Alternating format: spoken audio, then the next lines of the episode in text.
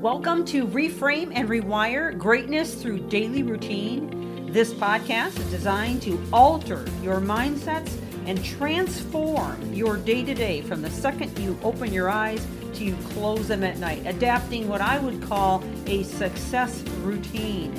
This series is liable to change your life. And it's never the big things that you do, but the littlest things you do every day that make the biggest difference. And now, on to the podcast. Thank you for joining. Welcome back to the podcast as we wind down on this series on the healing power of gratitude. I hope you have been benefiting from this series. We have offered a lot of information and uh, just got just two of these left. So today, and then we'll wrap it up tomorrow as our final episode. So today, I want to jump into some more material, some more ideas and concepts on how you can benefit from gratitude, from making gratitude a practice, a daily practice. And remember, it's all about habits. It's all about what you do from the moment you open your eyes to you close them at night that's going to make or break you every single day of your life. Now, let me just elaborate a little bit further, especially for those of you who are just now joining and you don't really know much about this podcast, Reframe and Rewire Greatness Through Daily Routine. And so, what I'm trying to say to you is that every day you are given an opportunity to wire in future thoughts that are either going to push you in a direction of feeling excited and a sense of peace about your future or to build in or wire thoughts that are going to make you more anxious, more uncertain, more upset, more angry, more offended. Okay? So let that sink in a minute because everything you decide to think about every day is wiring into your brain neural networks. Okay? At 400 billion actions per second of electric energy that is firing off in your brain as you think thoughts. And as you think them at the synaptic level, which is where neurons connect, all right, and connection and neural networks uh, create these connections, you're going to be releasing neurotransmitters, which are neurochemicals and things like serotonin, dopamine, endorphins, which are all all the ones that make you feel happy, that give you a sense of calmness, a sense of of of normalcy, of of feeling like life is okay, right? Or uh, pro- possibly if it's dopamine, it might be a feeling of, of accomplishment or of reward.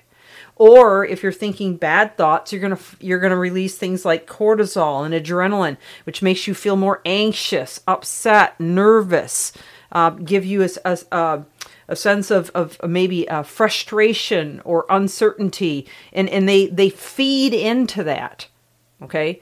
So that's the reason why healing can be brought about by the way we choose to think and gratitude is one of the most powerful methods for for reframing and rewiring those thoughts. So in other words, instead of thinking about what's horrible and wrong and bad and upsetting, you start to think about what you actually have going for you. And everybody has positive things going on in their lives no matter where you are in the world.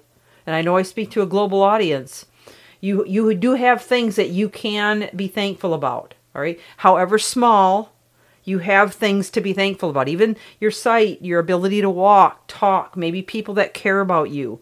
Um, you know, maybe you have clothes on your back. Maybe you have food to eat. Maybe you have, um, you know, opportunities out there that, that no one else has. Maybe you have gifts or talents that you can be thankful about. And so we need to work on that gratitude to to create a greater sense of peace and wire in habits that are going to change us in long term. Now, if you've missed any of this particular series, I would encourage you to go back and tomorrow I'll do a recap on it. But um, but I want to just remind you that with that kind of thinking, you bring healing to your body, you bring healing to your mind, you bring healing to you know relationships around you, the people that you affect. Um, in every way, you end up with uh, a, a, a much better overall quality of life. Okay, and I can't stress that enough, but it is up to you to decide to move in that direction. So, what I've been doing over the last few days is giving you ideas to spur you on in how you can adopt gratitude into your life on a consistent basis. All right. So today, I'm just going to give you some random thoughts about how you can build that in. So let's go with this list.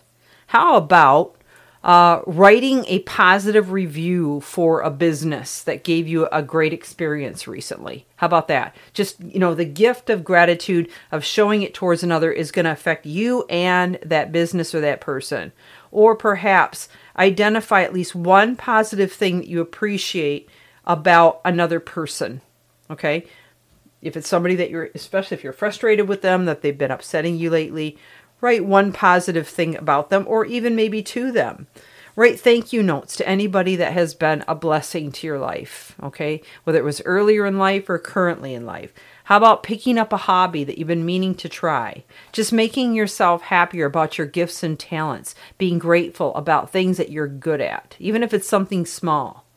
Um, you can also think about something or someone you're thankful for as soon as you get up in the morning. I've mentioned this before. But that's one of my practices. I like to, the second I wake up, I think about what I'm happy or grateful about. And it really starts my day off with the right physiology, meaning the right chemistry. Um, you can re- reflect on the people or things you're thankful for at work while you're getting ready or, or um, in the morning or getting ready to go home from work. Keeping a gratitude list, even at work, can help you to reframe whenever you need to and you start to feel frustrated about somebody or something at work. Uh, you could you could use social media as a venue for posting things you're grateful for. You know, it's infectious. So when you when you share gratitude, it, it, t- it typically will spread to others as well.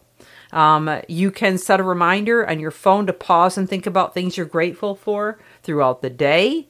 Uh, you can take time to think about all the people that made your meal possible the next time that you sit down to eat or even have food in front of you or, or food to prepare.